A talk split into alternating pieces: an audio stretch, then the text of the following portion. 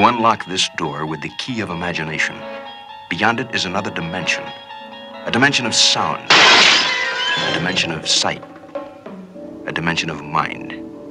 You're moving into a land of both shadow and substance, of things and ideas. You've just crossed over into the cultural reset.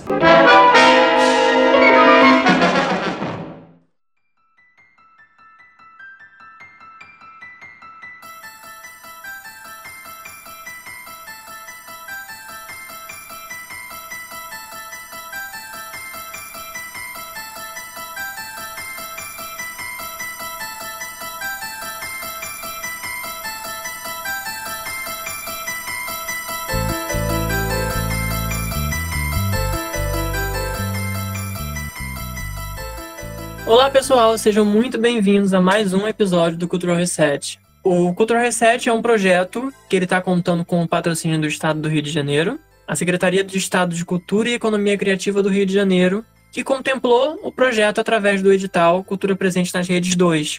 Eu sou o Daniel.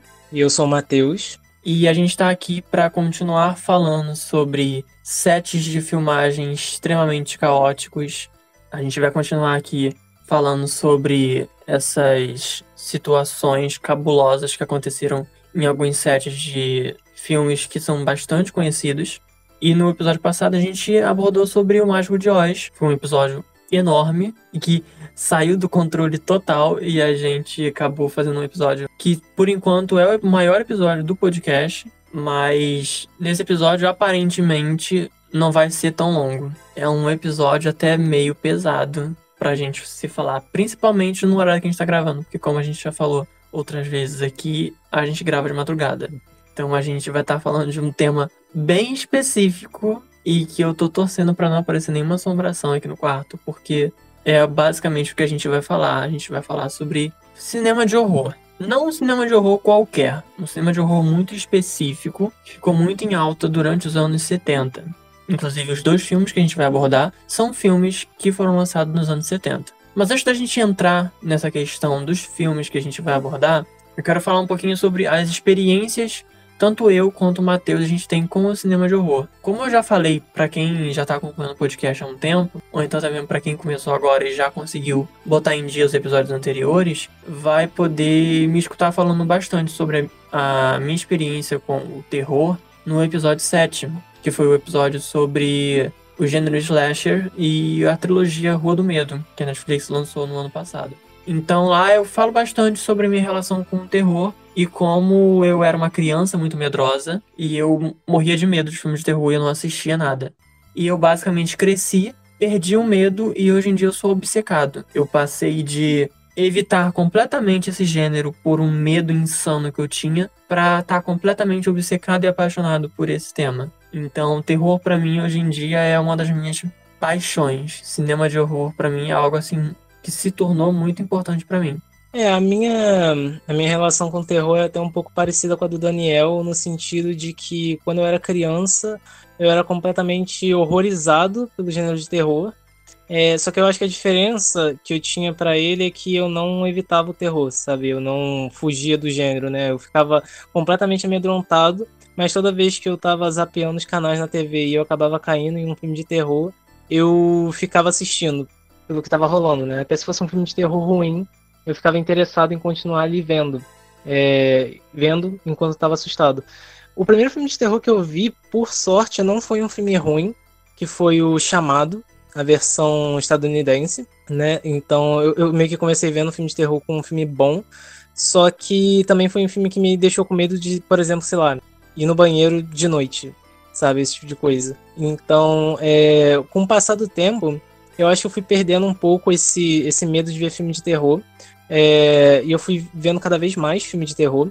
Tanto que, como o Daniel falou, é uma das minhas paixões, assim como, pra, como é para ele. Né? Eu pesquiso filme de terror, eu faço filme de terror. É, eu fiz um curta-metragem recentemente de, de terror, é uma história de fantasma se chama As Ruínas do Cinema Cury, que está é, tá sendo exibido no Festival de Jaboatão nesse momento, né? Tá podendo ser visto online. E o terror, por, por conta disso, é um gênero muito importante para mim, por conta do. não só do valor estético dele, né? Desse. dessas ambientações góticas, decadentes, desse, dessas criaturas meio míticas e fantásticas, como o vampiro, ou o lobisomem, um fantasma. Mas é porque o terror. É até um pouco clichê falar isso, mas o terror geralmente ele reflete algum tipo de ansiedade ou alguma tensão social da época em que ele é feito, né? Então, eu acho que justamente por conta disso, o terror acaba sendo um gênero muito maleável, porque os horrores da sociedade meio que estão sempre em mudança, né?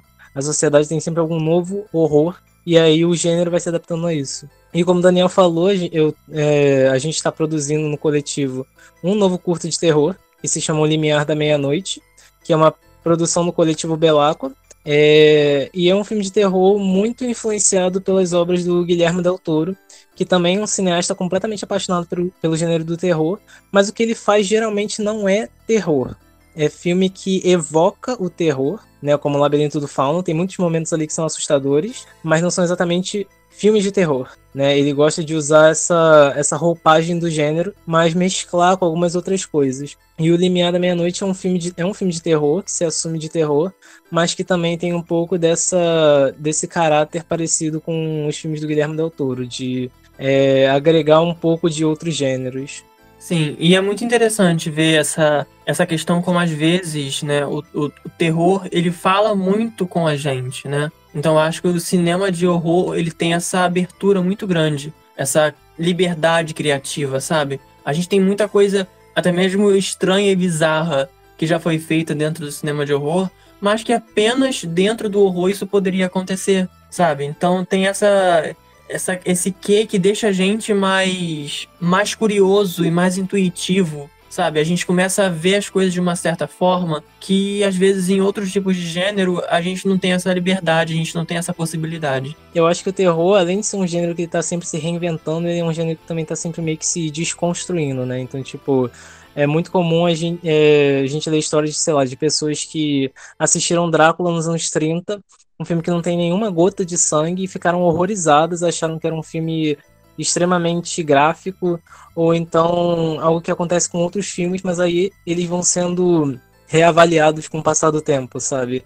É, ou então um filme de terror que você acha que é mega conservador e aí depois você percebe que talvez ele não seja. Então acho que o gênero terror, além de ele estar tá se reinventando a cada década que ele é lançado, ele também está sempre se desconstruindo. A gente vai sempre percebendo uma leitura nova quando assiste, assiste um filme de terror. A gente vai percebendo uma camada nova de como aquele filme refletia a sociedade em que ele foi feito. E é algo que às vezes só dá para fazer mesmo quando você tem esse distanciamento temporal, né? Então, como a gente começa, né, falando sobre os filmes de terror, como é a nossa relação com ele, a gente faz essa, né, essa pequena introdução dentro do episódio, porque é, a gente está indo para uma parte muito específica do terror. Para quem não sabe, o terror ele é um tipo de, de gênero que se divide em várias vertentes, né? Então não é simplesmente, ah, ele é um filme de terror e apenas isso. Não, ele sempre tem umas outras vertentes que as pessoas meio que vão colocando dentro de caixinhas para separar cada tipo de filme de terror. Então a gente tem, por exemplo, como já teve um episódio aqui sobre esse tipo, que é o gênero slasher, a gente tem os filmes de terror found footage, que é aquele filme de terror que tem essa impressão de realismo, de documentário, que é uma câmera seguindo e às vezes é feito em aquela coisa meio que de primeira pessoa, que você parece que você tá ali junto com aquelas pessoas. Inclusive a gente vai ter um episódio aqui nessa temporada sobre found footage, mais um pouco para frente. É, então é o gênero do terror ele vai se dividindo nessas subcategorias. E a categoria que a gente vai pegar hoje é a categoria do terror sobrenatural, que é o terror que ele mexe com essa coisa da espiritualidade, religião, possessão, exorcismo. E é basicamente para onde a gente vai estar tá indo no episódio dessa semana.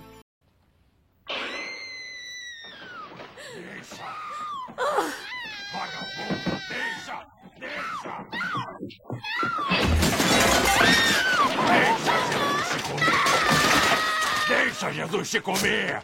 Deixa ele te comer! Deixa! Que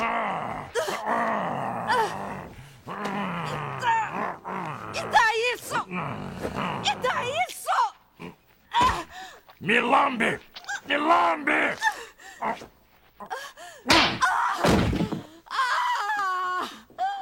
E no caso do episódio de hoje, a gente vai tratar de dois filmes, né? Como o Daniel falou, e são, acho que dois filmes muito. Não só característicos do gênero do terror como um todo, mas do terror sobrenatural e do terror que era produzido nos anos 70, né? Que é, a gente vai estar tratando do Exorcista e depois da Profecia. É, para quem não sabe, esses dois filmes a gente vai entrar em mais específicos depois, mas esses dois filmes lidam com é, uma espécie de pânico satânico que estava tomando conta principalmente dos Estados Unidos naquela época, né? Porque em 1968 o Roman Polanski ele lança um filme chamado Bebê de Rosemary, que é um dos filmes, é um dos grandes expoentes nesses filmes que lidam com basicamente com o diabo, né, com o demônio, dentro do cinema de terror. É, e e um ano depois desse filme ter sido lançado, é um filme que lida muito com é, esse senso de tensão doméstica, tensão familiar. É, um ano depois, a esposa do Polanski, que é a Sharon Tate, ela é assassinada por um culto de seguidores do Charles Manson. Né? É um culto de pessoas que invadiram a casa onde ela estava com amigos, mataram ela enquanto ela ainda estava grávida. Então, esse tipo de acontecimento causa um mal-estar muito, muito forte nos Estados Unidos da época. Os Estados Unidos, a virada dos anos 60 para os anos 70, ela é marcada por muito pessimismo. É, os Estados Unidos geralmente é um país que, é, que tenta passar essa imagem meio otimista, mas essa virada de década é muito pessimista pelo fato do que os Estados Unidos estavam passando naquela época. Além de, de escândalos de corrupção no governo, da guerra do Vietnã, que tinha sido um fracasso completo, você tem esse, esse pânico satânico, esse senso de que você não está mais seguro dentro da sua própria casa. Porque foi basicamente o que aconteceu com a Sharon Tate, né? Então, associou-se muito a imagem do Charles Manson a um tipo de adorador do diabo, a um tipo de seguidor do demônio, né? E aí, esse, esse tipo de, de medo acaba permeando, mesmo que de uma forma meio indireta, esses filmes do, do, Exorcista, da Profecia, mesmo eles tendo sido feitos anos depois dos assassinatos. Então, tudo isso acaba criando esse senso de mal-estar, esse senso de pessimismo, essa situação meio caótica nos Estados Unidos. Isso passa a se refletir nesses filmes que são mais angustiantes. Né, eles têm mais um senso de desesperança. E é interessante porque a, quando a gente pensa, esses três filmes muitas vezes eles são citados juntos. A gente vai tratar só de dois aqui, mas muitas vezes a gente enxerga eles quase como uma trilogia não oficial, porque cada filme tem um diretor diferente, um roteirista diferente, às vezes até um estúdio diferente. Mas assim, todos os três filmes lidam com maternidade, todos os três filmes lidam é, com uma espécie de pesadelo que vem do fato de ter filhos, né? Todos os filmes lidam com esse senso de que você não está mais seguro dentro da sua própria casa. Então, eles acabam enfatizando esse medo que é muito enraizado na cultura estadunidense, que é o medo de você perder a propriedade privada, né? Que é o medo de você não conseguir é, proteger as suas crianças. E tudo isso e acaba sendo encapsulado nesses três filmes, que são realmente uma espécie de retrato dessa época. Então, é, O Exorcista e a Profecia que a gente vai tratar aqui hoje eles são dois grandes expoentes desse certo senso de histeria que tem que toma a nação dos Estados Unidos naquela época. E aí com isso a gente puxando, né, para o caso do Exorcista, ele é um filme que é lançado em 1973. Ele é dirigido pelo William Friedkin e 1973 é aquela época que é até interessante porque o primeiro episódio a gente fala muito sobre a Hollywood antiga, né, a Hollywood da Era de Ouro. E O Exorcista é um filme de um diretor que é um dos expoentes da nova Hollywood. A Hollywood foi surgindo ali nos anos 70, no final dos anos 60, que é formada principalmente por pessoas que se formaram em faculdades de cinema, diferente dos diretores anteriores. Né? Então é a época que o Coppola surge com o Poderoso Chefão, é a época em que o Spielberg vai surgindo com o Tubarão, e é uma época em que o William Friedkin ele tá ali se cimentando como um desses diretores. Né? Ele fez Operação França, ele fez é, alguns outros filmes que são muito mais. tem muito essa estética pesada, meio carregada, né? Filmes que tem uma, um caráter um tanto pessimista, bem típico da época. E ele é contratado para dirigir O Exorcista pela Warner, né? E é um filme que teve um orçamento muito alto para a época. É um tipo de orçamento que não se costuma ver em filmes de terror, que é de 12 milhões. Hoje em dia isso não é muito, mas é, naquela época era um orçamento gigantesco, principalmente para um filme de terror, que geralmente eram filmes baratos para serem lançados rápidos, eram bem descartáveis assim por, pelos estúdios, pelo menos, pela visão dos estúdios. Eram filmes mais descartáveis para conseguir alguns trocados mais fácil. Né? E o Exorcista meio que fugiu um pouco de tudo isso. Eu acho que a sinopse do Exorcista, eu acho que a história do Exorcista é algo que a maioria das pessoas conhecem, pelo menos por alto, assim. acho que todo mundo meio que sabe, tem alguma noção sobre o que é o filme do Exorcista. Mas basicamente, para quem não sabe, é, ou então nunca viu o filme, ele é sobre uma, sobre uma atriz, né? É uma, uma mulher, atriz, ela tem uma filha chamada Reagan, e aos poucos ela vai ficando assustada com o comportamento da Reagan, né? A Reagan começa a xingar, começa a destruir objetos da fé católica dela e ela vai ficando cada vez mais assustada com esse comportamento da filha. Então ela começa a pedir ajuda de um padre, né? Depois de não ter tido muito sucesso no hospital, ela pede ajuda de um padre para tentar compreender o que está acontecendo com a criança. E o padre acredita que ela está possuída por um demônio, né? O Pazuzu, e basicamente o desenrolar do filme é a ideia desse, desse conflito, desse padre que está com é, dificuldades de, de crer em Deus, digamos assim. Ele está com problemas na fé dele. É, é esse embate desse padre com a menina possuída, né? E dele tentando descobrir como livrar ela desse sofrimento ao mesmo tempo que ele está passando por um sofrimento próprio, que é essa perda de fé. Então, é, o, todo o confronto do filme é, é meio que nessas vertentes. É a mãe que não sabe muito bem como ajudar a filha, não, que se sente meio perdida na hora de tratar a criança, e o padre que tem a sua própria, a sua própria questão, né? o seu próprio questionamento, de fazer as suas pazes com Deus. Então, O Exorcista é um filme muito marcado por esses confrontos e por essa forma como a gente se relaciona com a fé, se relaciona com a espiritualidade. É, é um filme que cria algumas, algumas coisas que a gente associa muito diretamente com o cinema de horror hoje em dia. Principalmente é, os filmes de possessão ou os filmes de demônio, que geralmente vêm muito carregados com essa aura meio cristã, no, no sentido de a salvação sempre vem da igreja, sempre vem dos símbolos religiosos, né? Então o Exorcista é um filme que vai cimentando muito isso no imaginário popular. O Exorcista também é baseado em um livro. É um livro que foi escrito pelo William Peter Blunt.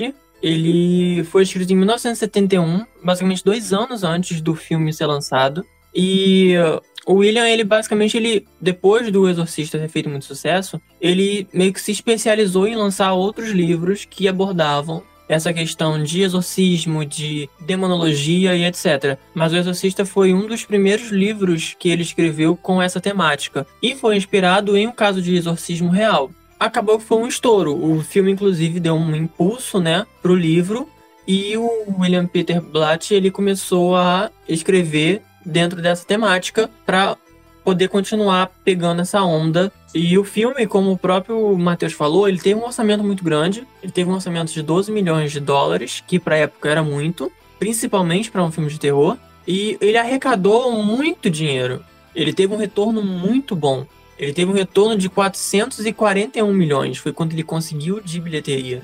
Então ele se pagou ainda sobrou muito dinheiro, foi um lucro muito grande, né? Tipo assim, como que um filme de terror que fala sobre essa coisa do terror sobrenatural e etc., acaba fazendo tanto sucesso assim, né? Então, o Exorcista ele acaba sendo um certo marco dentro do cinema de horror, principalmente por essa questão do alcance com o público. E não só do público, porque é muito comum os filmes de terror caírem no gosto do público. Porque o terror, ele normalmente ele não é visto como um gênero que é respeitado, principalmente por críticos, pessoas da academia e etc o exorcista ele acaba deixando de ser essa coisa só com o público e de certa forma ele convence a própria academia também. Porque, por exemplo, O Exorcista se tornou o primeiro filme de terror indicado na categoria de melhor filme. No ano de 74, que foi quando aconteceu a, a, a premiação do Oscar, no qual competia dele, dele estar na, nesse circuito. Ele te, conseguiu um total de 10 indicações ao Oscar,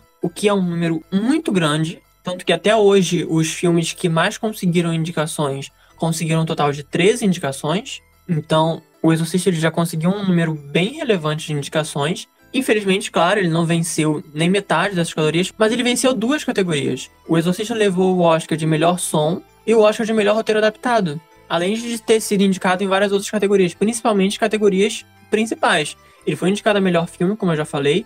Ele foi indicado para melhor diretor, melhor atriz, melhor ator coadjuvante, melhor atriz coadjuvante, melhor fotografia, melhor direção de arte, melhor edição. Então ele acabou sendo um sucesso. Ele literalmente ele foi um filme de terror que caiu no gosto tanto do público quanto da crítica. Ele meio que quebrou certas barreiras que cercavam muito o gênero do terror.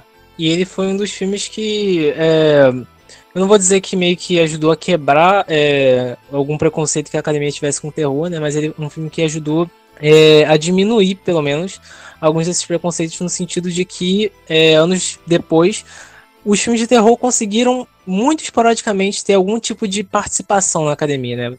Por exemplo, o Corra levando o melhor roteiro, ou então o Lobisomem Americano em Londres, que literalmente influenciou a criação de uma categoria no Oscar, né? Então é uma, são coisas muito esporádicas, não é, não é muito comum a gente ver algum filme de terror. Eu acho que é algum filme de gênero como um todo, né? Independente se é terror, se é ficção científica, se é uma fantasia, são gêneros que são meio difíceis da gente ver terem um peso muito grande dentro do Oscar.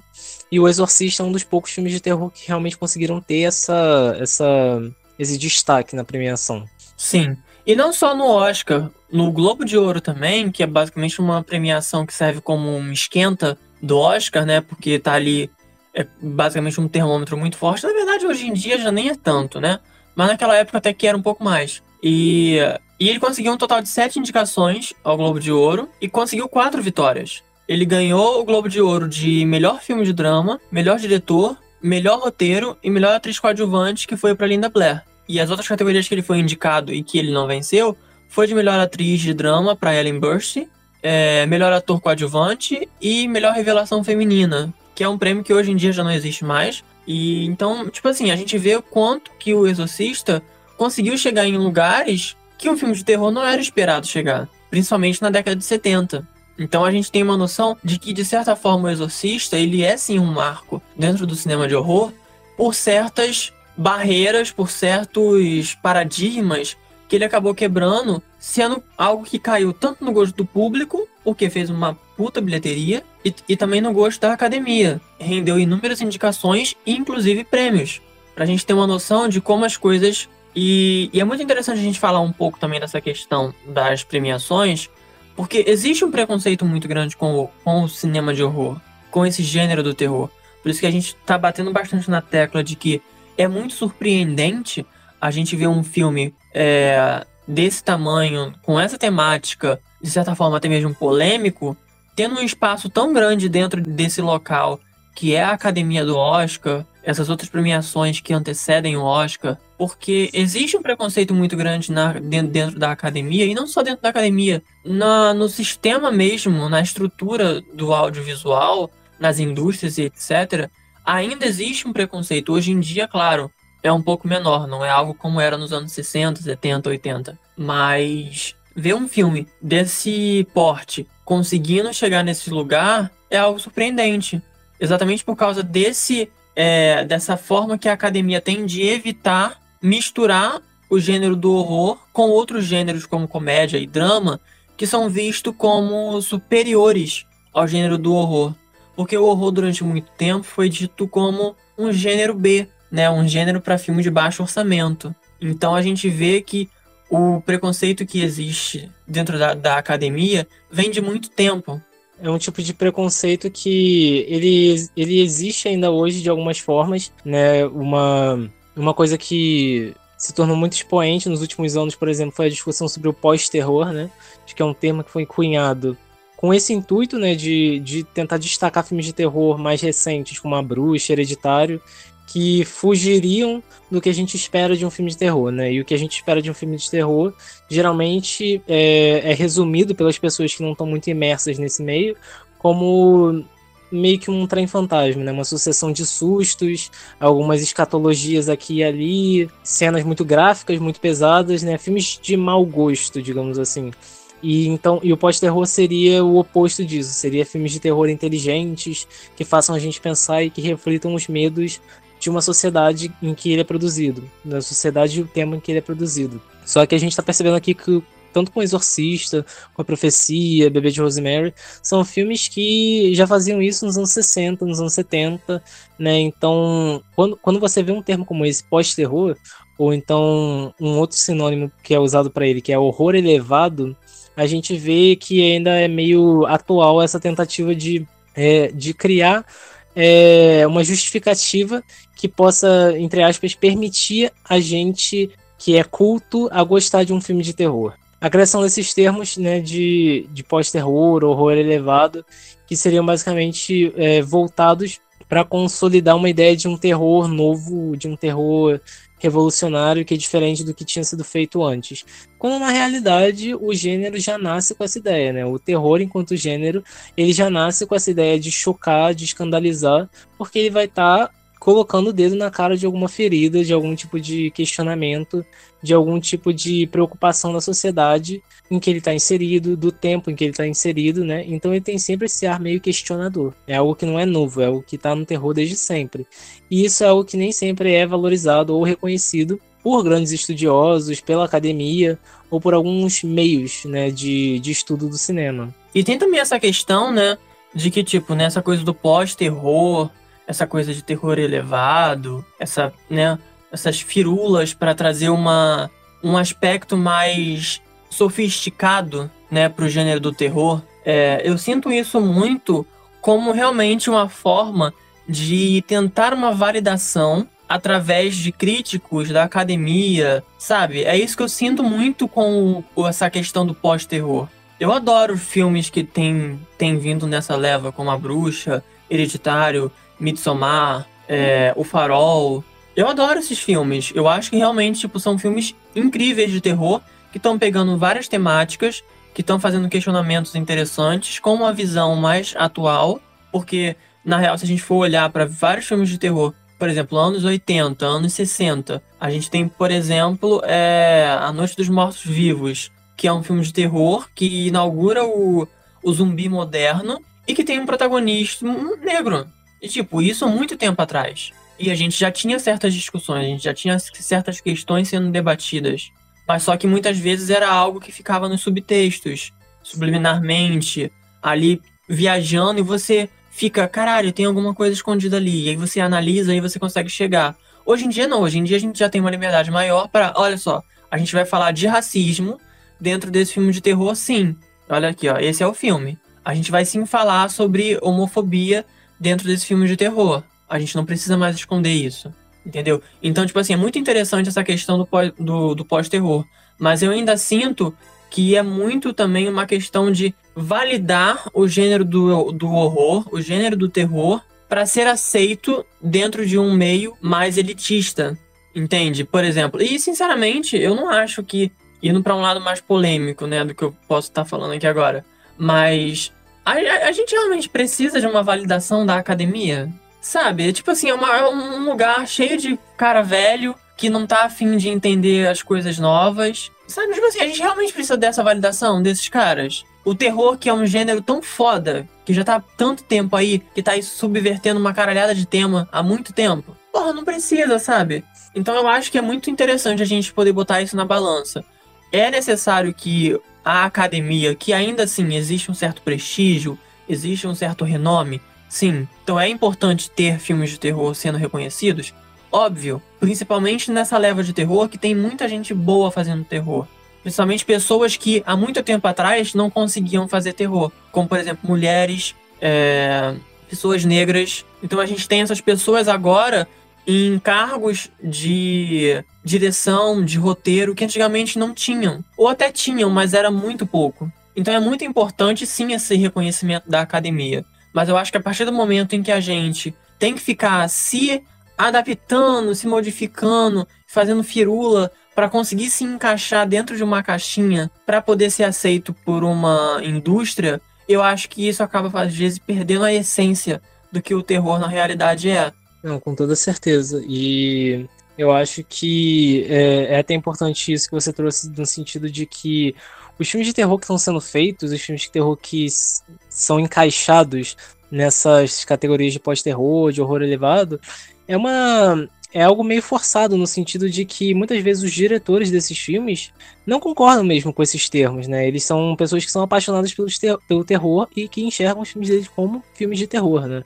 E, e É, eu, eu acho, eu gosto muito do fato de que essas, essas categorias meio que são amplamente criticadas e amplamente descartadas, né? No sentido de que você vai percebendo como é meio que ridícula esse tipo de esse tipo de definição de horror elevado ou de pós-horror, né? Você vai percebendo o quão frágil é enquanto conceito. Então, voltando, né, pro, pro nosso pro nosso primeiro filme destaque desse episódio, que é o Exorcista, é, a gente começa a adentrar um pouco sobre como ele surge nessa questão de sets caóticos e etc. É, a gente começa um pouco pelo marketing do filme. No caso do marketing de Exorcista, eu gosto de pensar assim que ele é meio até pioneiro em certas coisas que a gente se vê repetindo muitas vezes depois. É, então, por exemplo, uma certa coisa que é muito característica, tem sido muito característica ultimamente, que basicamente todo ano sai é, o filme mais perturbador da história do cinema. Sempre de vira e mexe, ou é algum festival tipo Cannes, ou então de Berlim, e etc. E aí tem um filme de terror lá, e aí aparece a manchete. É, pessoas saíram de ambulância da sessão do filme X, porque ele é super pesado. Ah, ele é o filme mais perturbador. As pessoas não aguentaram ficar na sala de cinema. Metade do público se levantou em repúdio ao filme por ele ser extremamente pesado. E isso faz tudo parte de um marketing. Chega na hora, o filme na verdade não tem nada demais. Tinha tipo, sei lá, uma perna sendo cortada, uma cabeça decepada que a gente já viu inúmeras vezes. Em filmes, não pessoalmente. É, então, tipo assim, é uma questão tipo de exagero para causar uma histeria coletiva e gerar um, um buzz em cima desse filme. E o, o Exorcista foi um filme que baseou o marketing dele nisso. O marketing do Exorcista foi baseado em histeria coletiva. E muito dessa histeria eram situações armadas pela própria produção. Então, tipo, ficavam ambulâncias do lado de fora dos, dos, dos cinemas para poder levar as pessoas para o hospital que estavam passando mal. A produção pagava pessoas para fingir desmaios ou para fingir que estava passando mal, que vomitou, porque o filme era extremamente pesado, era uma coisa que nunca tinha sido vista antes. Então esse tipo de marketing acaba sendo muito comum, porque é uma forma de chamar a atenção. Através da polêmica, é muito fácil se chamar a atenção. Então, basicamente, o marketing do Exorcista foi baseado nisso, nessa questão de que era o filme mais pesado da história do cinema e que era algo completamente inovador e que aquele filme ali estava sendo um, literalmente um pioneiro nessa coisa de o filme de terror mais surpreendente da história. E o Exorcista se baseou nisso. Foi basicamente assim. A maioria das, dos relatos sobre gente desmaiando depois de 10 minutos de filme, gente vendo coisas na sala de cinema quando começa as cenas de exorcismo, pessoas vomitando, pessoas saindo desmaiadas direto para ambulância basicamente 90% dessas coisas foram armadas pela produção, porque isso fazia com que o filme gerasse mais público. Por exemplo, é um filme de terror que conseguiu mais de 400 milhões de dólares. 400 milhões de dólares em plenos anos 70 é dinheiro pra caralho. E como é que um filme de terror conseguiu tanto dinheiro assim? Através do marketing dele, do marketing baseado em histeria coletiva.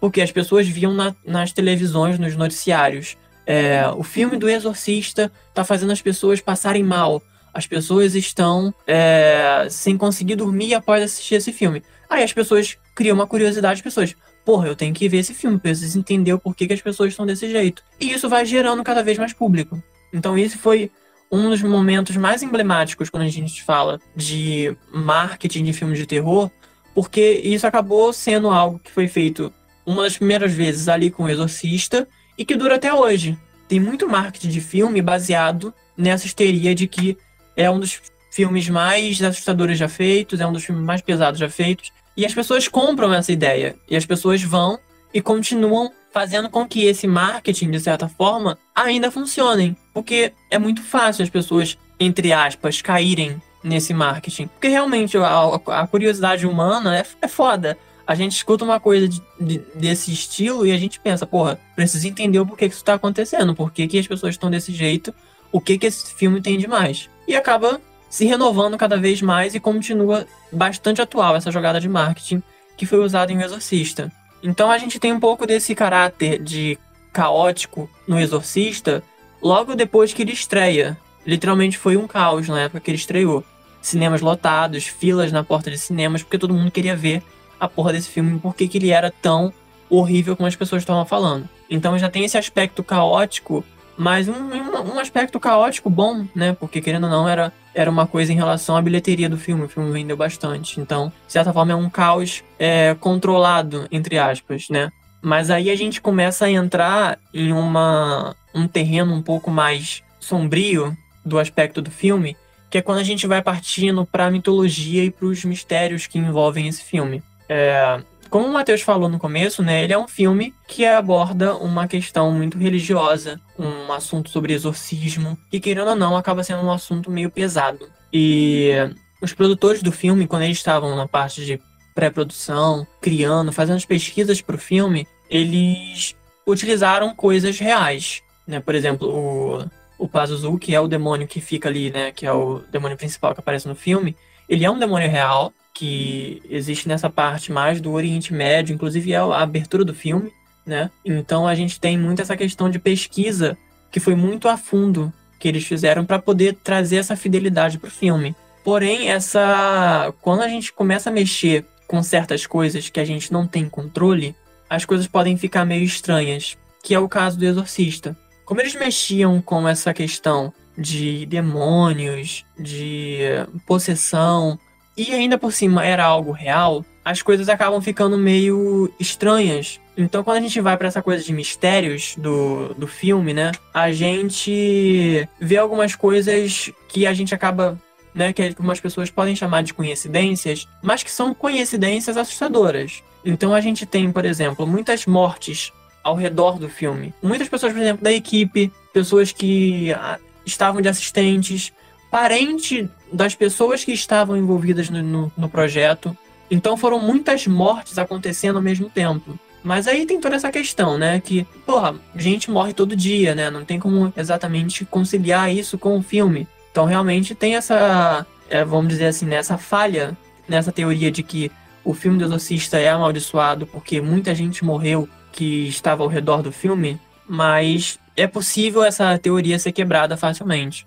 Mas aí a gente vai indo para outros mistérios que rondam o, o filme, né? Além dessas mortes que acabaram acontecendo próximo né, do filme, ao redor do filme, é, durante a gravação houve um incêndio no set. Ninguém foi machucado no incêndio, ninguém morreu, porque o set estava vazio no horário, na, nesse horário que teve esse incêndio. Mas foi um incêndio que se alastrou muito e queimou boa parte do set. E coincidentemente, a única parte do set que ficou intocada pelo fogo foi exatamente o quarto da Regan, que é a protagonista, né? Que é a, a menina que está sendo possuída pelo demônio, né? Então é, é essa coisa que a gente, tipo assim, a gente fala meio que é, com um riso nervoso, né? Na, na fala, porque é algo que a gente fica tipo, porra, pode ser uma coincidência, mas é uma coincidência tão fodida de que, tipo, literalmente o, o set inteiro tá pegando fogo.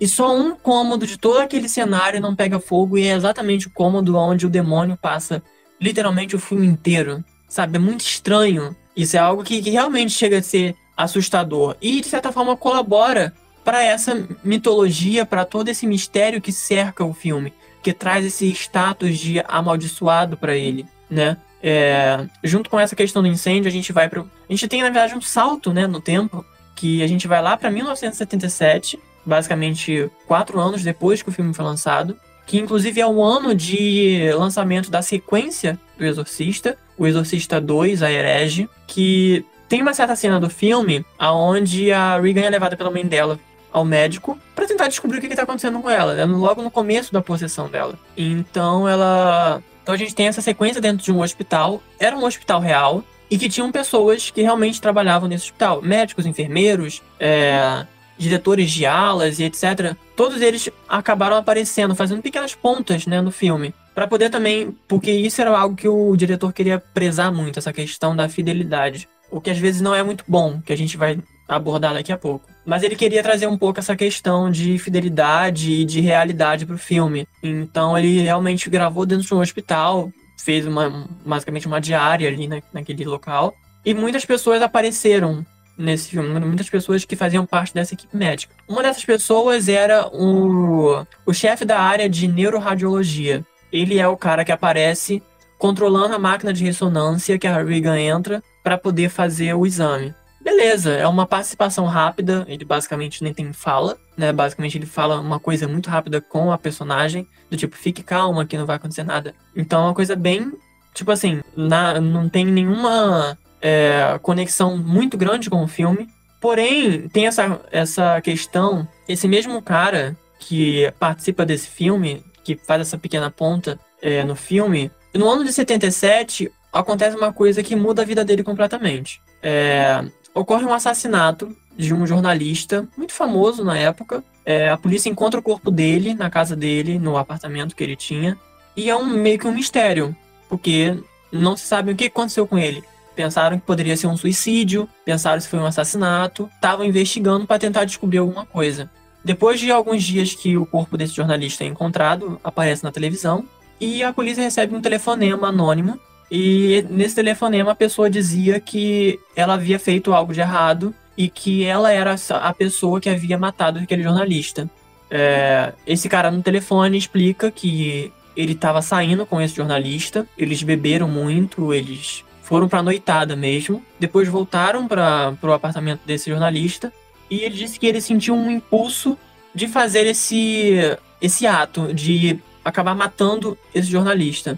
Ele não revelou o nome dele, mas a polícia conseguiu rastrear. E acabou que esse cara que cometeu esse crime, que depois foi preso pela polícia, é exatamente o cara que aparece é, fazendo a máquina de ressonância funcionar para Reagan fazer o exame. É esse chefe da neuroradiologia que fez essa pequena ponta no filme e que no ano de lançamento do Exorcista 2 acaba cometendo um crime ele não tinha um registro criminal, ele não tinha nenhum antecedente, nada. Ele era um cara, de acordo com as pessoas que trabalhavam com ele, ele era um cara super de boas, ele era um cara super tranquilo, e de repente esse cara que aparentemente era inofensivo se torna um assassino. Ele não sabe explicar exatamente por que, que ele matou aquele cara, ele só sabe que ele teve aquele impulso completamente vindo de nenhum lugar de cometer um assassinato. Então, tipo, é algo que acaba, novamente, é, colaborando para essa para esse status de amaldiçoado do filme, mas que de certa forma é algo que a gente pensa, cara, como essas coisas podem acontecer? Sabe, é, é algo que realmente não, não tem uma explicação lógica para isso, além de que, tipo, é aquilo que eu, falei antes, as pessoas podem falar que é uma mera coincidência. Sim, pode ser uma mera coincidência, mas são coincidências demais. São muitas coisas acontecendo e que estão rondando aquele set de filmagem específico, que está mexendo com forças que muitas vezes a gente, como seres humanos, não conseguimos controlar. Então, esses são alguns dos mistérios que rondam é, esse set de filmagem de O Exorcista. É, não, não ajuda também muito o fato de ter um diretor completamente errático né, guiando essa produção inteira, né? Porque o William Friedkin, ele era um diretor que ele é, dessa, ele é dessa linha de fazer tudo pela cena, no sentido de se ele precisar estapear uma pessoa, ele vai fazer isso. Né? Então é algo até muito, é, muito parecido com o que os diretores da velha Hollywood faziam, como a gente falou no episódio anterior, né, sobre o, o diretor de Mágico de Oz, que deu um tapa na Judy Garland, né, e o William Friedkin não tinha medo de fazer a mesma coisa, né, então ele intencionalmente colocava em risco a vida dos atores de vez em quando para conseguir a reação mais realista ou mais aterrorizante que ele pudesse para o filme. Né? Então, por exemplo, ele, um, ele tinha um costume de levar armas carregadas de festim para o set e ele disparava para o alto assim sem nenhum aviso só para poder arrancar um susto muito genuíno, muito verdadeiro de, de um dos atores. Né? Ou então ele, sei lá, ele botava a Linda Blair no que era basicamente um freezer gigante, naquele set do quarto dela, cheio de ar-condicionados. Era um, era um freezer gigante que deu pneumonia a ela, mas que tornou a imagem mais atmosférica, né? Então ele é um diretor que, durante a filmagem do Exorcista, fez muito isso. Até imoral, é, de construir um filme que para ele fosse é, o melhor filme possível e ele passava por cima das pessoas para conseguir isso, né? Então a, a gente tem alguns casos emblemáticos nessa produção, tanto da Linda Blair como da Ellen Burstyn, que faz a personagem da mãe dela no filme. As duas sofreram algum tipo de, de trauma físico. No caso da Linda Blair, quando aquela cena icônica dela em cima da cama, se debatendo de um lado para o outro. É, ela fraturou é, as costas. E a Ellen Burstyn, durante uma cena em que ela leva um tapa da filha, ela cai no chão. E quem estava controlando a corda que guiava ela pelo set era o próprio William Friedkin. Então ele intencionalmente fez com que o impacto dela fosse maior e com isso criou uma lesão na coluna dela que dura até hoje, né? Então é algo que aconteceu em 1973, mas que ressoa até hoje nesse sentido.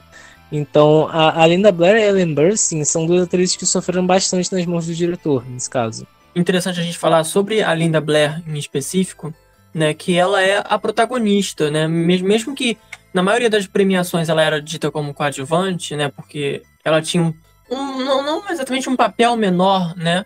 Mas que ela, vamos dizer assim, a protagonista do filme em si era a mãe dela, né? E ela também, por ser uma criança, ela acaba ficando com essa coisa de coadjuvante, né?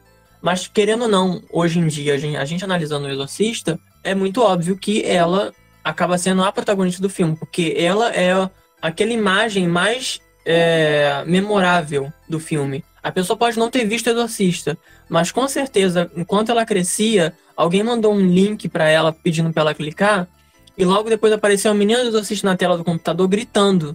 E eu falo isso por experiência própria, porque aconteceu comigo. Então é muito específico essa imagem Acontece dela. com os melhores. Mesmo que seja um filme de, dos anos 70, ainda é algo que é muito assustador. A, a forma como deixaram a Linda Blair naquele filme, com o trabalho de maquiagem e etc., é algo que a gente deve analisar até hoje e dar todos os elogios possíveis, porque realmente foi um trabalho muito bom. Indo para falar dela, né, um pouco dela, assim como no episódio passado a gente comentou sobre a Judy Garland e como o Mágico de Oz foi o pontapé na carreira dela, mesmo que tenha basicamente destruído a vida dela em sequência, é, a Linda Blair eu acho que foi basicamente o caminho oposto, porque a Judy Garland saiu do filme Amada, né, mas ela teve cicatrizes e traumas que acompanharam ela durante a vida dela e que acabaram levando ela até a morte. No caso da Linda Blair, eu acho que é um pouco contrário, porque a Linda Blair ela não saiu amada. Na realidade, ela saiu odiada pelo público, porque anos 70, Estados Unidos, tinha uma onda conservadora muito grande. Ainda tem, mas naquela época era muito maior. Então, ver um filme aonde pega essa questão do catolicismo e subverte com possessão, exorcismo, ao tanto de coisas profanas que a gente vê no filme, a gente literalmente tem uma cena onde a, a personagem da Linda Blair se masturba com um crucifixo. Então é literalmente, tipo, coisas que realmente foram vistas de forma muito ruins naquela época. Porque era, assim, algo bem polêmico. Então, é, uma leva de pessoas de um movimento super conservador odiou o filme acharam que o filme era heresia pura. Aquilo dali era algo que não deveria ter sido feito de maneira alguma e que era impossível aquilo dali estar nos cinemas e ser aceito pela população. E acabou que quem ganhou um alvo nas costas foi a Linda Blair, porque ela era essa imagem do demônio. Ela é a imagem que a gente vê durante o filme. Durante a maioria do filme, a gente vê a Linda Blair, no caso a personagem dela, Regan, como aquele demônio que tá ali atormentando a mãe, é, xingando o padre, fazendo uma caralhada de coisa extremamente profana. Então, isso tudo recaiu em cima dela. Não recaiu em cima do diretor, não recaiu em cima do estúdio, não caiu em cima do produtor, caiu em cima dela. Então, a Linda Blair ela teve que começar a andar com segurança e ela era muito nova. A Linda Blair, se eu não me engano, ela tinha coisa de 11, 12 anos quando ela fez o filme. Então, ela, não, ela basicamente não pôde ter uma infância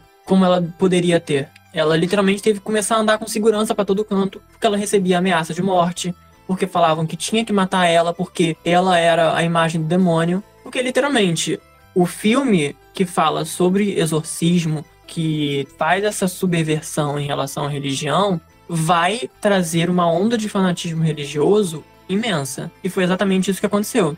Então, esses fanáticos religiosos arrumaram um algoz. Esse algoz era a Linda Blair. Então, basicamente, ela não, tipo, deu um pontapé na carreira dela depois do Exorcista.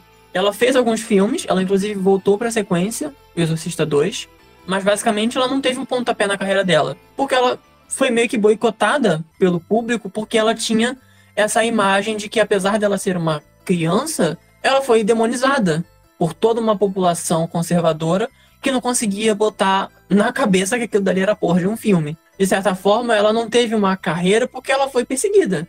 Mas aí a gente acaba vendo como, de certa forma, é, o fanatismo religioso acaba ultrapassando certos limites que até avançam para dentro do ficcional. Porque, querendo ou não, apesar de toda essa questão, toda essa mitologia, mistérios e etc. que ronda o filme, é, é um filme, não deixa de ser um filme. E um outro debate que acaba surgindo com o Exorcista é, é muito dessa questão também, mais religiosa, sobre a crença do mal. Quando o filme saiu, o próprio Papa, que estava regente naquele momento, né, na época de. na década de 70, ele, durante uma coletiva, ele foi perguntado sobre o filme, sobre o que ele achava daquele filme. Porque muitas pessoas, né, viam aquele filme com uma profanidade, uma heresia em forma audiovisual. Então, ele foi perguntado sobre o que, que ele achava do filme. E surpreendendo a todos, ele disse que na realidade o filme ele traz certos debates que deveriam estar mais acesos naquele momento. E um desses debates era exatamente sobre a crença no mal, porque muitas pessoas dentro dessa questão religiosa é, são muito focadas em ver o lado bom das coisas, acreditar em Deus, anjos e num paraíso, que é para onde nós vamos depois que a gente falecer e etc. Mas as pessoas muitas vezes ignoram que se existe o lado bom, tem que ter um contraponto, porque não existe bondade intrínseca, não existe apenas só a bondade. Então, se existe o lado bom, tem que existir o lado ruim. Então, o Papa ele trouxe um pouco dessa questão de que o filme ele reacende esse debate sobre a crença no mal. Inclusive, o Papa ele meio que polemiza falando que o catolicismo ele anda muito junto com o estudo da demonologia, né? Então o filme ele acaba trazendo um pouco disso e acaba reacendendo essa questão da religiosidade dentro do, do cinema de horror. E como a gente já falou, né, do exorcista em si, de, de toda essa questão do filme, a gente já abordou o que aconteceu no, no, no set, acidentes, imprudências do diretor, que era tido como intenso, né? Mas que na realidade era um puta irresponsável. E como tudo que era criado e que ainda é criado no cinema, se fez sucesso uma vez, eles vão tentar fazer sucesso de novo. Então, como todo filme de terror que foi lançado em algum momento da história, ele ganhou algumas sequências. Então ele tem O Exorcista 2, O Herege, que é o filme que foi lançado em 77, que a gente já até comentou antes que é o filme que é uma sequência direta do, do primeiro filme. A gente tem a Linda Blair voltando no papel de Regan, como ela achando que talvez ela não tenha se libertado de todos os demônios que estava com ela. Então a gente tem esse, essa reciclagem né, do plot.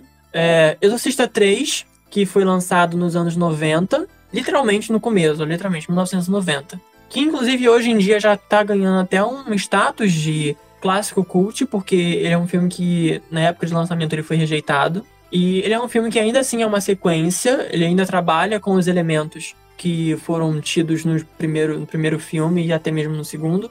Mas a gente não tem o retorno da personagem clássica. Basicamente uma nova história com um novo possuído, é, mas aproveitando essa onda do exorcista com algumas coisas que remetem ao primeiro filme. Inclusive, esse filme ele tem o que é considerado uma das melhores cenas de jump scares da história do cinema de horror.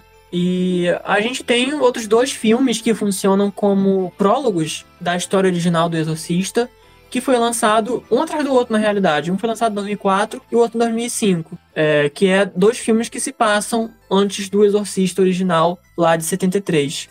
É, e além disso, quando o Exorcista foi feito, né, tipo, a gente falou que ele teve um impacto muito grande, que ele foi um sucesso estrondoso. É, o, o Exorcista, enquanto filme, ele. Eu não vou dizer que ele cria, mas ele basicamente catapulta todo um subgênero do terror, que é o terror, esse aspecto de possessão demoníaca, né? Esse, essa vertente do terror.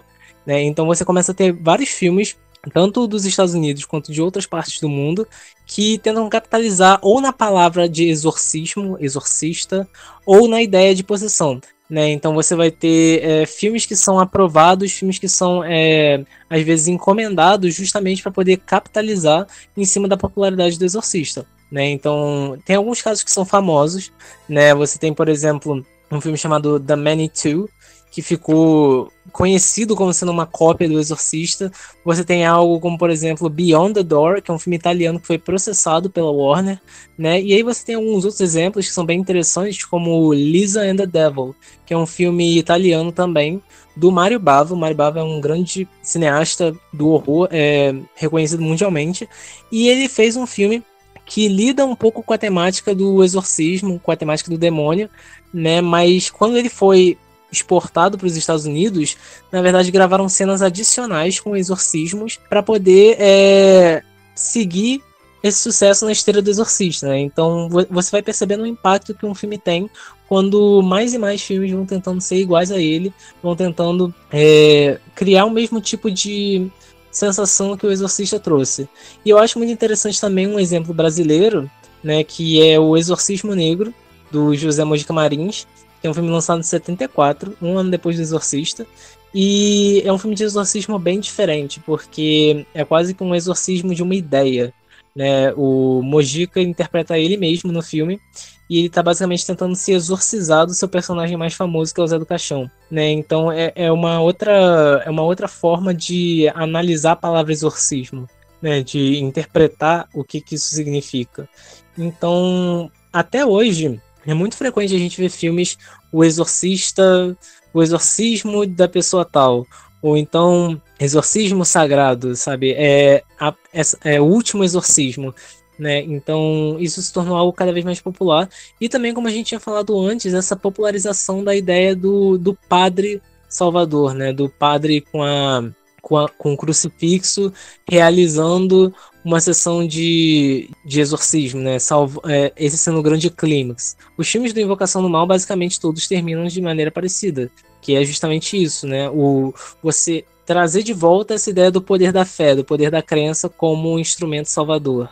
Então a gente já viu com o Exorcista que as coisas podem ficar meio perigosas e nesse caso do Exorcista a gente tem um demônio, né, em específico que eles pesquisaram e utilizaram como esse demônio principal dentro da narrativa do filme. Mas a gente agora vai chegar em outro filme que não tá falando de um demônio qualquer, e sim na realidade do anticristo.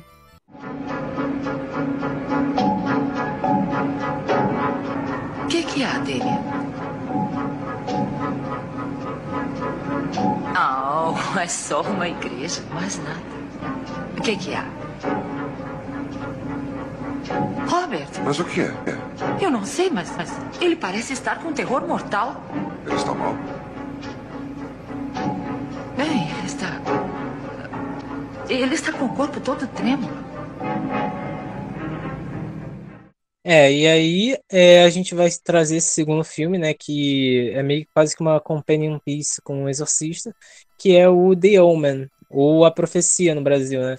É um filme de 1976, então ele já está ele já tá saindo um pouco dessa, dessa parte ali do. do. como posso dizer? Do pânico satânico, né? O pânico satânico é muito mais do começo dos anos 70 e final dos anos 60, né? E eu acho interessante que ele é lançado em 76 ele é lançado alguns anos antes do Halloween. Halloween é de 78, se não me engano.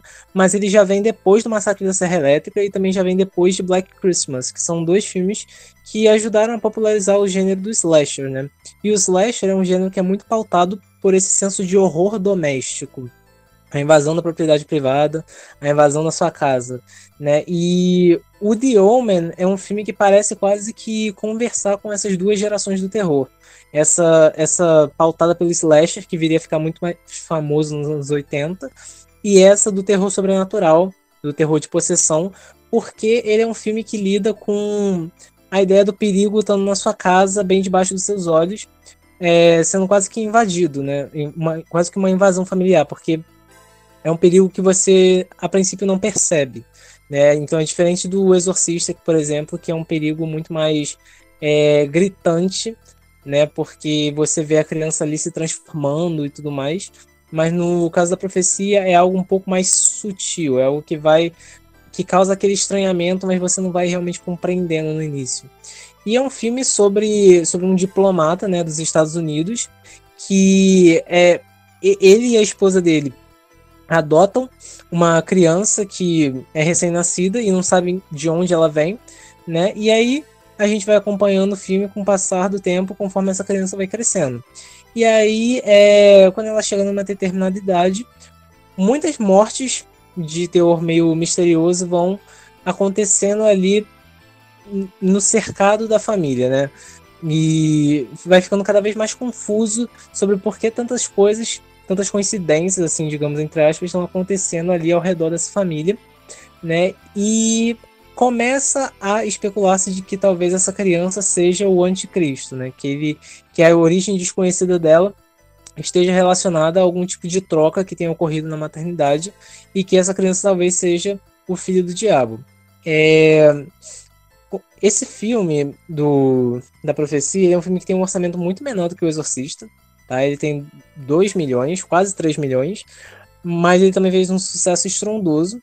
Fez um retorno de 61 milhões, que você compara é um sucesso absoluto. Né? Ele também teve uma certa representação no Oscar, né? E ele é um, e ele basicamente é um filme que, como a gente tinha falado antes, tanto o Bebê de Rosemary, como o Exorcista, como a Profecia, eles são grandes pontos na história do terror, principalmente na história do terror dos Estados Unidos e na história do terror de possessão. E a, e a Profecia, ele não é exatamente um filme de possessão, mas ele é um desses filmes que, é, que formam é, esse círculo de filmes é, sobre o diabo, que eram feitos nos anos 70 e 60. Né? Então, a Profecia basicamente é um filme que, também que é, traz muito desses anseios e até dessa desconfiança com a política que ocorria na época. Né? O, o pai, que é basicamente protagonista do filme, o Gregory Peck, ele é um diplomata. Então, é, é um filme que também traz essas camadas sociais da, do que era vigente, dessa angústia vigente nos Estados Unidos da época. E como a gente falou, né, a gente já entrou nesse outro filme em destaque que a gente está trazendo, que é a Profecia, sobre em relação aos perigos de se mexer com o sobrenatural.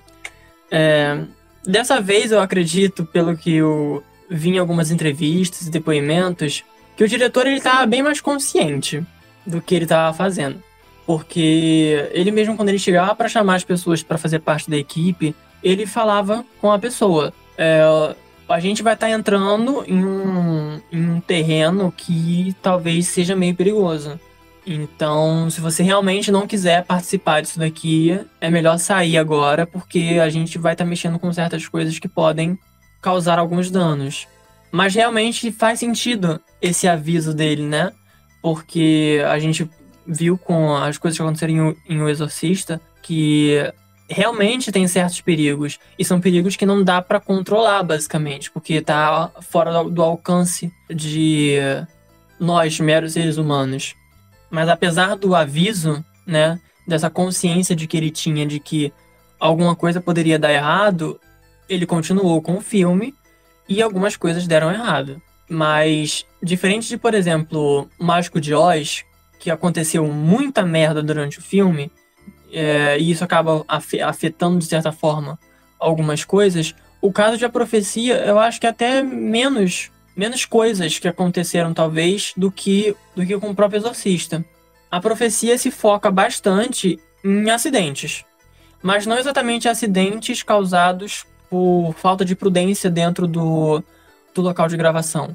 Muitos desses acidentes aconteceram quando o filme ainda estava sendo debatido sabe? Então, é, tem uma coisa que durante esse, essa pesquisa, né, que a gente fez para poder gravar o, o episódio, que um dos produtores ele comenta sobre isso, de que teve um momento em que eles sentiam que é como se o diabo não queria que aquele filme fosse feito. Então a gente está vendo um filme que ia colocar em destaque uma representação do que seria o filho do diabo, né? O que seria basicamente o anticristo. Então a gente tem uma, um contexto bíblico muito forte dentro da, dessa produção. Então, muitos acidentes rondaram várias etapas desse filme. É basicamente é tanto acidente que é basicamente em cada fase da produção desse filme. Acontece acidente na pré-produção, durante a produção do filme e na pós-produção do filme. Então, são coisas que realmente parecia que era uma força maior que estava tentando parar essas pessoas, mas que não conseguiu. Então a gente começa um pouco por, por, pelos acidentes que aconteceram quando o filme ainda estava sendo discutido. É, tem basicamente dois, duas situações envolvendo aviões. Na primeira delas, dois aviões diferentes que continham duas pessoas da, da equipe, um em cada avião, foi atingido por um raio. Um deles foi o Gregor Peck, que é o protagonista do filme, que é esse diplomata que o Matheus comentou. Quando ele estava vindo para poder conversar com os produtores sobre o filme, o avião que ele estava foi atingido por um raio. E um dos produtores que também precisou, que não estava no mesmo lugar que o restante dos produtores, que veio de avião para essa reunião, também teve o seu avião atingido por um raio. Foi basicamente um raio caindo duas vezes no mesmo lugar. E a outra situação com o avião é um pouco mais macabra. Quando o Gregory Peck estava voltando para onde ele estava ficando, antes dele vir pela primeira vez para poder conversar com os produtores, ele ia voltar, ele ia de avião, assim como ele tinha ido, só que ele perdeu o avião. Ele acabou perdendo o horário do avião e o avião partiu sem ele. Ele não conseguiu chegar a tempo no aeroporto para poder pegar o avião. Esse avião que o, que o Gregory Peck, que era o protagonista do filme, ia pegar, ele sofreu um acidente. Logo após ele decolar, o avião não durou muito no céu. Ele atingiu um bando de pássaros. Esses pássaros acabaram afetando as turbinas do avião. O avião começou a declinar. O avião caiu, atingiu uma central de, da estação do, do aeroporto. Todas as pessoas que estavam naquele avião morreram.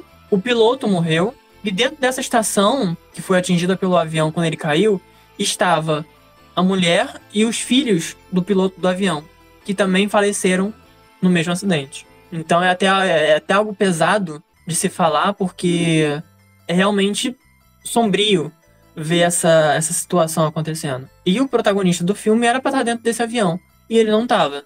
O outro acidente acaba acontecendo antes do filme começar a ser gravado, e eles iam se encontrar nesse restaurante para poder fazer uma, uma reunião de para poder resolver algumas coisas dos filmes e etc. E no dia que eles iam se encontrar para fazer essa reunião, houve um atentado terrorista nesse, nesse restaurante que eles iam se encontrar. O restaurante foi pelos ares, foi explodida uma bomba lá dentro. Foi por muito pouco deles não estarem ali dentro, porque era exatamente o mesmo dia que eles teriam a reunião. Porém, a reunião deles era horas depois do atentado. Então, esses são alguns, algumas das situações que acontecem com alguns integrantes da equipe desse filme logo no começo desse projeto. O projeto não estava nem começando a ser gravado. Então, para a gente ver o quanto que a energia pesada que já estava rondando esse projeto. Durante a produção, durante a gravação, teve dois acidentes que aconteceram e foram dois acidentes basicamente no mesmo local, que foi num zoológico. Tem uma sequência no filme onde é, a mãe e esse garoto, que é a reencarnação do anticristo, eles entram nesse zoológico de carro. Era uma estrada onde você realmente passava de carro para ver os animais. E é uma cena que, originalmente, é, eles, eles passariam. Os animais que estavam em volta, que eram um, um grupo de babuínos, iriam ficar meio agitados com a presença do garoto, porque o garoto era uma presença maligna. E eles depois eles passariam de carro e iriam embora. A cena se prenderia nessa tensão dos animais começando a ficarem agitados quando vem aquela criança. Porém, algo deu errado. Quando eles estavam na metade do caminho, o carro enguiça, o grupo de babuínos que estava em volta ficaram muito agitados, muito mais agitados que o que era esperado. Tinha adestradores por perto para poder controlar eles, mas nem os adestradores conseguiram controlar. Eles começaram a pular em cima do carro, atacar o carro literalmente, com a atriz que fazia a mãe do menino e o menino. E a, a própria atriz ficou em pânico, porque não era esse o planejado. Eles simplesmente iriam passar e iriam embora. E pelo carro ter enguiçado e os babuínos terem ficado estranhamente muito agitados, acabou que aconteceu esse, esse, essa confusão dentro desse zoológico. Só depois que o carro voltou a funcionar que eles conseguiram ir embora e aí conseguiram sair desse, dessa muvuca de, de bicho que acabou indo para cima do carro. Mas que no momento, para aquela atriz, mesmo para o próprio ator que fazia a criança, foi algo assim, pânico total, porque não era o planejado pelas gravações. E além disso, dias depois deles terem gravado nesse zoológico, é, um dos adestradores que ajudou o pessoal da, da equipe no, nessa filmagem dentro do zoológico, ele acabou sendo comido por um leão. Ninguém sabe explicar o que aconteceu, como que aconteceu. O leão estava preso, o, o adestrador tinha todos os equipamentos de segurança possível, mas de alguma forma algo aconteceu para que esse adestrador acabasse sofrendo esse acidente e ele acabou sendo comido por esse leão. Em relatos, em depoimentos, literalmente ninguém sabe dizer como isso pode ter acontecido. É, esses são alguns casos de, de, de acidentes né, que aconteceram. A gente foi percebendo tanto pré-produção, produção e até a pós-produção do filme teve algum tipo de acidente macabro ou algum tipo de evento medonho. Né? O, o filme gravado já terminou de gravar, é, lançado, e mesmo assim continuam acontecendo acidentes relacionados a pessoas que estiveram trabalhando nessa produção. Então, por exemplo, o, supervisor de efeitos especiais do filme, de efeitos visuais do filme, e a esposa dele estavam na Holanda de carro, numa viagem, quando acontece um, um acidente de carro, né, que termina por decapitar eles, inclusive algo muito semelhante ao que acontece no filme, né? Tem uma cena de decapitação no filme que é muito famosa, e então algo muito semelhante ao que acontece já no filme. E eles, o, o carro se acidenta num local próximo a uma placa com o número 666 de um lugar chamado Omen, que é basicamente o título do filme em inglês, né? Então é mais uma para essa série de coincidências estranhas e muito suspeitas que ajudam a criar esse tipo de mitologia por trás desses filmes, né? É, é, é aquele tipo de coisa que quando a gente descobre esses bastidores caóticos de um filme de terror, a gente espera isso de um filme de terror. Né? A gente não espera isso de algo como o Mágico de Oz, mas a gente espera de um filme de terror, principalmente um que lide com um tema tão polêmico, tão é, é, sensível quanto o tema da religião, quanto o tema da fé católica. Então é, é quase meio, né, como o que o próprio produtor do filme fala hoje em dia. Que realmente parecia que era alguma força tentando impedir que aquele filme acontecesse. Porque literalmente acontece acidente quando eles estavam planejando o filme, acontece acidente na metade da, da gravação do filme, até depois que o filme já estava tipo pronto. É, então é é um pouco complicado, eu pelo menos né penso assim, é um pouco complicado se manter cético quando a gente vê tantas coisas desse tipo acontecendo. E para falar um pouco também de uma coisa que as pessoas costumam chamar de lei de atração, as pessoas acreditam, eu conheço muitas pessoas que acreditam muito nisso, de que a gente atrai aquilo que a gente manifesta, né? A gente atrai aquilo que a gente fala. E isso acaba se conectando um pouco, tanto com o filme de A Profecia como o filme de O Exorcista, porque é um pouco dessa coisa, né? Você tá ali, você tá trabalhando com um tema muito específico, com um tema que é um pouco assombroso, né? De se falar e muitas pessoas que trabalham com filmes de terror, que vai um pouco para essa vertente do sobrenatural, falam sobre isso, que às vezes você manifesta certas coisas e você atrai essas coisas para você. Então, é quase como vamos dizer assim, né, uma breve explicação do que, que pode acontecer usando esses exemplos do, dos filmes de O Exorcista e de A Profecia.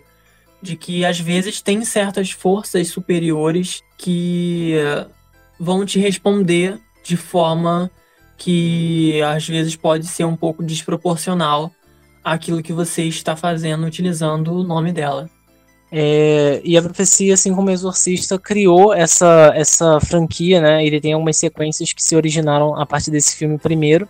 Né, tem, por exemplo, a Profecia 2, lançado em 78, tem o terceiro filme lançado em 81 e o quarto lançado em 91, né, já 10 anos de diferença. E em 2006 a gente tem um remake do, do filme original, e, os filmes, e a sequência dos primeiros filmes, né? Eles meio que lidam com o amadurecimento do Damien, né? Que é essa criança, esse o anticristo, conforme ele vai amadurecendo e vai e tem que trazer esse, esse apocalipse para a Terra, né? Então, nenhuma das sequências, assim como no caso do Exorcista, é, eu acho que muito mais do que no caso do Exorcista, porque no Exorcista ainda existe uma espécie de culto das sequências, né? Principalmente do terceiro filme. No caso da profecia, as sequências geralmente são mais é, descartadas, elas não são tão mencionadas. E muito menos o remake, né? É, é realmente aquela questão do caça-dinheiro, né? Isso. É, pelo menos o, em O Exorcista, é, os filmes agora já estão ganhando essa coisa desse clássico cult e etc. que não foram foram mal compreendidos, foram lançados no momento errado. Já em relação à profecia, já o filme original ele já não tem tanta popularidade como o Exorcista. É, e as sequências muito menos. As sequências têm um orçamento bem menor, não fizeram um sucesso grande. E assim como basicamente toda a franquia vai decaindo conforme os filmes vão lançando. Então é, é literalmente essa reciclagem que é super natural até dentro da, do cinema de horror. Porque a gente que assiste muitos filmes de terror que já está muito inserido nessa, nesse universo, a gente sabe muito bem como é que funciona e sabe que é basicamente de praxe que um filme que fez muito sucesso, que não tinha necessidade de ter uma sequência, vai ter uma sequência que não vai chegar aos pés dele e que vai ter outra sequência que vai ser ainda pior e aí por diante.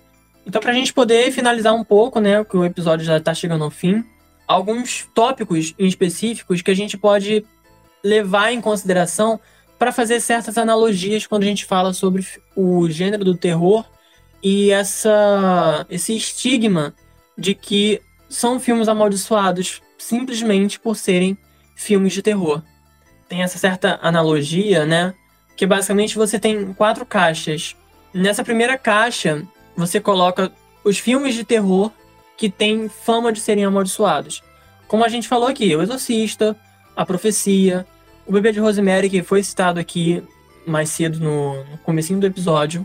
Aí nessa segunda caixa, a gente coloca filmes que não são de terror, mas que são considerados amaldiçoados. O Mágico de Oz, que a gente abordou no episódio passado, Apocalipse Now, é, Stalker, na terceira caixa, a gente coloca filmes de terror que não tem essa forma de amaldiçoados. Slasher normais, por exemplo, é, Sexta-feira 13, Hora do Pesadelo, Candyman, vários outros. E na última caixa, na quarta caixa, a gente coloca filmes que não são de terror, que não tem nenhuma forma de serem amaldiçoados, como por exemplo, é, Dançando na Chuva, Casa Blanca, é, filmes de super-herói como Vingadores, etc. Então a gente tem quatro divisórias para esses filmes. E aí tudo recai em cima dessa primeira caixa, que é a caixa dos filmes de terror amaldiçoados. Então é uma coisa de percepção e padrões que acabam colaborando para que essa, essa fama fique conectada nesse gênero específico. Porque tem muitos filmes de terror que tem muitos problemas no set, tiveram problemas de acidentes, é, coisas que tentaram impedir o filme de acontecer, entendeu? Então é uma questão de padrões, é uma questão de é, como a gente olha e como a gente analisa certas coisas. Existem filmes que não são de terror e que vão ter esse status de amaldiçoado porque eles não deram certo. Então a gente tem essa recaída em cima do gênero do terror porque ele já é um gênero que ele já está propenso a isso. Então já tem uma fama ali em cima dele já vai acabar sendo amaldiçoado por simplesmente mexer com coisas que outros filmes não estão mexendo. Então é uma forma também da gente ver certas coisas, como por exemplo, é, a gente bateu bastante na tecla, por exemplo, das coincidências, né? É, o que para alguns são coincidências, para outros são sinais, né? Como a gente mesmo pode falar, uma pessoa cética vai falar, porra, isso daí foi uma caralhada de coincidência que aconteceu durante a gravação do filme. A pessoa é cética, então ela prefere levar isso como meras coincidências. Mas outras pessoas vão entender isso como sinais. E isso é uma forma da gente mostrar como a nossa mente humana difere para cada um. Cada um tem a sua forma de pensar e cada um tem a sua forma de crer em certas coisas em certas situações. Tem uma história em específica, né, que eu acho que serve um pouco para essa análise em relação a sinais e coincidências, etc., que é sobre o assassino do John Lennon ele depois que ele, né, ele cometeu o crime, ele assassinou o John Lennon com um tiro. E quando ele foi preso, ele falou que ele duvidou muito se ele conseguiria fazer aquilo e se ele deveria fazer aquilo. Ele se questionou muito em relação a esse se ele deveria continuar com essa ideia de realmente matar o John Lennon. E aí ele falou que teve uma situação específica que ele enxergou aquilo como um sinal. Quando ele estava esperando o John Lennon sair do prédio para poder cometer esse assassinato e ainda se questionando se ele realmente deveria fazer, em frente a esse prédio que ele estava esperando passou uma atriz. Essa atriz era a Mia Farrow. Ela foi a protagonista de O Bebê de Rosemary, que novamente aparece aqui nesse, nesse episódio, mesmo que ele não tenha sido o tema principal, ele já apareceu bastante vezes.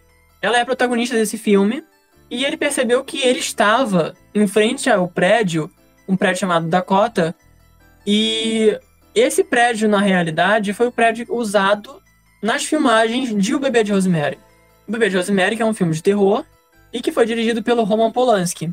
O Roman que era casado com a Sharon Tate, que foi assassinada pelo culto da família Mason. E os Mason eram, eram fãs dos Beatles. Os Beatles, que era um grupo de música composto por quatro homens, e um desses homens era o John Lennon. A gente vê o esquema todo e toda essa volta que esse cara precisou dar para entender aquilo como um sinal. Como que a gente vai explicar a mente humana quando uma pessoa toma isso como um sinal de que deve assassinar outra pessoa? Então também é muito complicado querer achar explicações plausíveis ou então simplesmente usar uma cartada de nossa, isso foi uma coincidência para poder é, definir certas situações que acontecem dentro de ambientes que às vezes não são exatamente coincidências. Né? Então, para a gente poder pegar como exemplo os filmes que a gente acabou de analisar, algumas pessoas vão enxergar isso como coincidência e outras como sinais, né? E isso vai depender de cada um, vai depender da percepção de cada um, de como cada um vai enxergar esses padrões acontecendo. Outro tema também que a gente acabou batendo bastante durante esse episódio foi o tema da religião. E acaba sendo um tema muito recorrente porque, querendo ou não, está muito conectado com o filme. É literalmente intrínseco no filme. A gente está falando sobre exorcismo, sobre possessão, sobre anticristo. Então, é, a religião, durante muito tempo, ela rejeitou né, toda essa questão do horror, do maligno e etc. Sendo que, na realidade, a religião e o horror, principalmente quando a gente fala de terror sobrenatural, eles estão andando de mão dadas. Porque eles estão ali. O terror sobrenatural, ele acaba vindo através da religião. De uma religião que fala diretamente com a Bíblia, ou uma outra religião que segue outras doutrinas outros livros, outros ensinamentos. É aquilo, né? A, a, primeira emoção que o ser humano sentiu basicamente foi o medo, né? O medo do desconhecido. E o que, que o ser humano fez para tentar compreender o desconhecido? Foi criar os mitos, né? Foi criar é, essa, esses sistemas de crença para poder fazer sentido do universo. Então, é, é essa a, a religião basicamente surge por conta de um medo né? Sim. O medo de é, de estar tá sozinho no universo, o medo de não poder compreender a vastidão do universo e do universo ser basicamente é, de você ser insignificante para o universo, né? Então você cria esse, esse essas crenças para poder filtrar e poder compreender melhor o que te rodeia. Então, é, o medo e a religião são quase que dois lados da mesma moeda, né? Não é à toa que a gente vê é, o, o, medo sendo usado, foi usado durante muito tempo e até hoje é usado como uma espécie de ferramenta para poder manter esse domínio é, religioso sobre alguém. São duas coisas que é, é, é, basicamente impossível desassociar uma da outra. Principalmente quando a gente pega, por exemplo, a religião protestante, que é muito forte aqui no Brasil, né? É, é, é uma coisa, é uma religião baseada no medo você não vai pecar porque você tem medo de ir para o inferno. Essa é, essa é uma das dos, dos pilares da religião. Então, é, as pessoas se pautam dentro dessa religião, como você mesmo disse, para conseguir um conforto, para conseguir uma forma de trazer uma razão para algo em que você não consegue arranjar uma explicação. E aí é possível perceber como que esses filmes que a gente citou hoje deixaram todo esse legado, esse, esse impacto gigantesco dentro do, do cinema de terror. Principalmente no sentido de é, como a religião começou a ganhar é, esse, esse papel de protagonismo que até hoje é muito intenso nessas produções, principalmente nas produções dos Estados Unidos né? De porque antes disso você tinha o quê? Você tinha muitos filmes que lidavam com o embate da fé e da razão. Você tinha muitos filmes de monstro, mas é esses filmes não só tornaram ele, eles para uma realidade mais próxima da gente, né? Porque, por exemplo, se você pega os filmes da Hammer, eles também são filmes muito católicos, mas eles são filmes que se passam em cenários góticos, século XIX, esse tipo de coisa.